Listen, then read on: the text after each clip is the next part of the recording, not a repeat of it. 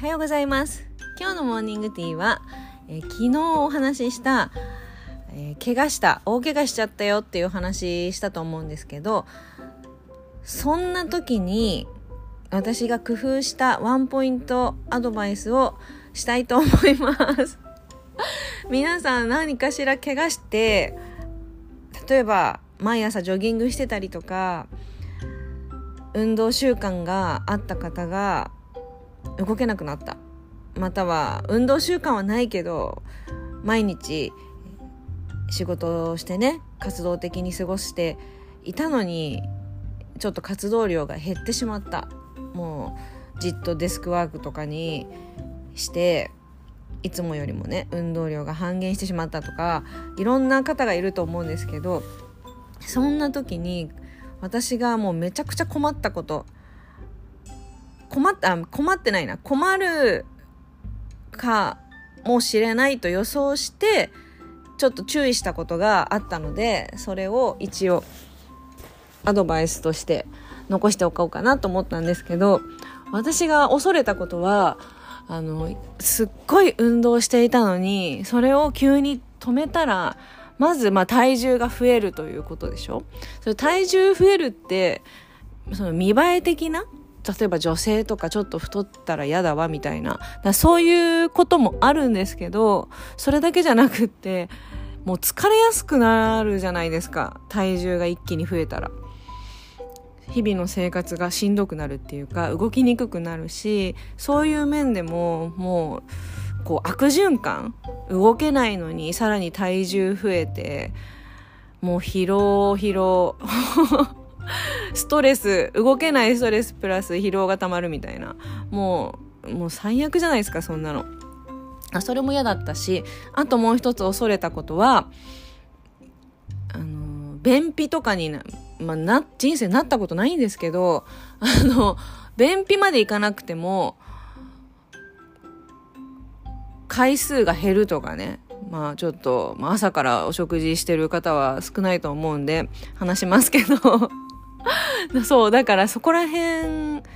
が今までのこの体調管理というか、それが整っていたものが崩れてしまうと、足の痛みだけでもストレスなのに、その怪我のね、だけどもうさらにストレス加わっていくんですよ。焦燥感も出てくるし、体重増えるんじゃないかとか、お通じも出にくくなるんじゃないかとか、そしたらもうお肌もブツブツになっていったりとか、もうもう嫌なことばっかり思いつくじゃないですか。でしょだからそういう方って絶対いると思うんですよね、世の中にいっぱい。私が工夫した話をちょっとお話ししたいと思います。多少増え体重は確かにちょっと増えちゃったんですよね。えー、最近私が私はよんじゅうきゅうキロだったんですよ。でよんじゅう、まあ、ぶっちゃけますと、まあ、よくねこの格闘技界ってもうみんな体重の話ばっかりするので普通になってるんですけど、体重よんじゅうきゅうキロで私はよんじゅうはちキロに以下にしようって思ってたんですね。でよんじゅうはちキロ以下、よんじゅうなな、よんじゅうろくぐらいまで目指そうって今年決めてたのに、まあ、怪我をしちゃいました。そしたら、えー、ごじゅっキロ、ごじゅういちキロ、うん、ごじゅう、よんじゅうきゅう、ごじゅう、ごじゅういち、その にてんごキロぐらい増えちゃったんですよね。で、あ、ちょっともう疲れ、動くだけでもしんどくなるし、歩く膝にも負担かかるし、どうしようかなみたいななった時に、あと、うん、動かないとお通じも出なくなりますよね。回数が減っていく。どうしようと思って、もうとりあえず食事でコントロールするしかないなって思ったんですね。運動ができないってことは。で、今までは運動量がものすごい量だったので、食事そこまで気を使って、例えば甘いもの食べないとかご飯の量を減らすとか、そういうのは全くしてなかったんですよ。もう好きな時に結構好きなものを食べて、試合前とかは減量しようってなったらやってましたけど、普段はそこまで、まあ、気持ちよくいちにちいっかいは食べるみたいな感じだったんですけどね。だから食べるものを工夫しました。それでもう私が作ったものすごく効果的なものがあるんですよ。まあ男性はあんまり好きじゃないかもしれないけど、女性って結構根菜好きな人多いじゃないですか。で、レンコン、レンコンとかごぼうとかあるでしょ。で、私はレンコンが特に好きなんですよ。ごぼうも好きだけど、特にレンコンが好きで、レンコンを焼くだけで美味しくないですか？塩まぶすだけで。で、レンコンとキクラゲ。キクラゲは、まあ、生キクラゲでもいいんですけど、キクラゲのね、まあ、乾燥キクラゲを戻して、にかいぶんぐらい戻すんですよ。で、レンコンとキクラゲ。で、キクラゲっていうのがね、もう、ものすごい食物繊維なんですよ。まあ、要は、食物繊維をたっぷり集めよう。そして、タンパク質もまあ一緒に取ろうみたいなイメージで、私は、工夫を始めたんですけど、食事にいつもよりこの動けない期間ですね。で、レンコンとキクラゲ、キクラゲってもうものすごい栄養価って高いって皆さんご存知ですかね。で、しかも乾燥キクラゲとかもあるから、こう保存効くから、すっごい使い勝手がいいんですよ。使いたい時に戻せばいいだけだから。で、私は大袋で、まあ、乾燥キクラゲも生キクラゲも両方買うんですけど、乾燥キクラゲがあったので戻しとくとものすごい量になるじゃないですか。それをにかいぐらいに分けて、戻したやつはちょっとやっといて、あの冷蔵庫入れといて、また明日使うぐらいまでだったら大丈夫だから。キクラゲってもうごぼうのさんばいぐらいの食物繊維があるんですって。でもそれだけじゃなくって、もう食物繊維の神みたいな感じなんですよ、キクラゲで。ビタミンとかそういうのもあるし、確かあったと思う。だからまずそのレンコンキクラゲコラボはめちゃくちゃおすすめです。しかも美味しいし、もう塩と胡椒だけでもう十分美味しいし。で、それにもうちょっとうーんパンチ効かせたいって思ったら、鶏のささみとか、まあ何でもいいと思うんですけど、私はちょっと今運動が全くできないので、あんまりこう脂肪分取りすぎたりとか糖分とかっていう思って、レンコンと、えー、キクラゲとささみを炒めて、で最後にこれまたすっごいおすすめなのが豆苗なんですよ。豆苗ってもうどんなに野菜が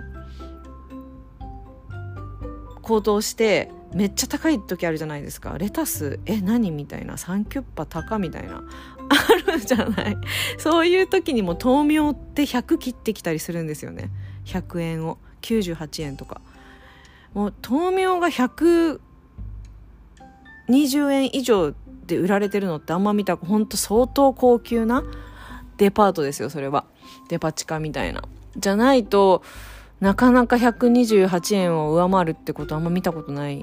ぐらい、豆苗ってなぜかものすごい安いんですよね。それなのに普通の野菜より栄養価高いんですよ。なんかもちろん確かあのなんだっけ食物繊維とかも入ってるし、もうビタミン ディー って言ってたかな。ビタミンも豊富、ベータカロチンとか。もういろんなもんとにかく入ってるっていうまあ細かいことはちょっとご自身で調べていただきたいんですけど、でも、もうとにかく私も調べたことはあるんですけど、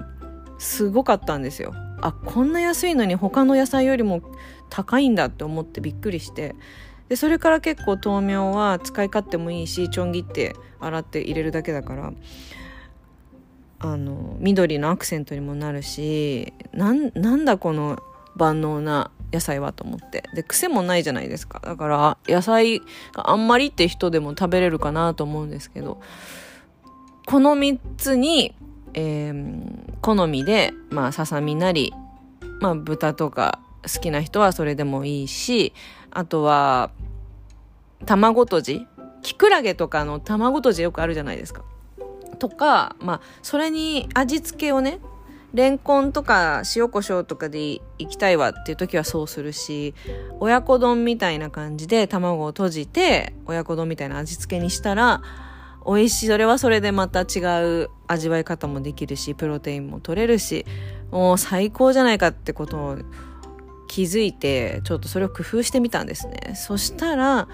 あの数日間もう最初も私やる気なくて落ち込んじゃって、ふつかぐらい、うん、にさんにち活動量がちょっと減っちゃって、ああもうダメだ、もう体重も増えちゃうし、あれもなっちゃうし、これもなっちゃうし、ああもうやだやだみたいになってたんですけど、やっとこうもう気持ち切り替えて、よしやってやるぞみたいになってきてですね、料理も工夫してみたら、もうあのー、お通じ回数とかも変わらないし、むしろ い, いつもよりもいい感じみたいになるので、運動した時よりもやっぱり運動してるっていうのは一番全てにおいて効果的なんですよね。どうしても体を動かすっていうのはあのメンタルヘルスもそうだし、体のヘルスも、もうとにかくその快便とかもそうだし、全部に効果的なんだけれども、それをちょっと 奪, ま奪われてしまった際はどうしたらいいんだろうと思ったら、やっぱちょっと食事を工夫したら運動してる時と一緒、もしくは上回るぐらいの体調管理ができたので、やっぱ食物繊維って本当に大事で、まあちょっとこう、うーん胃腸が強くない、調子が悪い、お腹が痛いって感じの方はそれはちょっとやめた方が刺激になっちゃうのでやめた方がいいと思うんですけど、とにかくね、きくらげ、れんこん、豆苗コラボはそこに、あとはお好きなもの入れていただいて、私はあとこんにゃく、お掃除万能フードこんにゃくも入れたりとかもするんですけど、あとはお好みですね。これさえしとけば太りにくいし、体重も私ももう早速これやりだして減ってきたので、とってもおすすめです。なのでちょっとくすぶってしまった方いましたら、ぜひこのレンコンきくらげチャレンジしてみてください。はい、それでは今日もいい一日になりますように。バイ。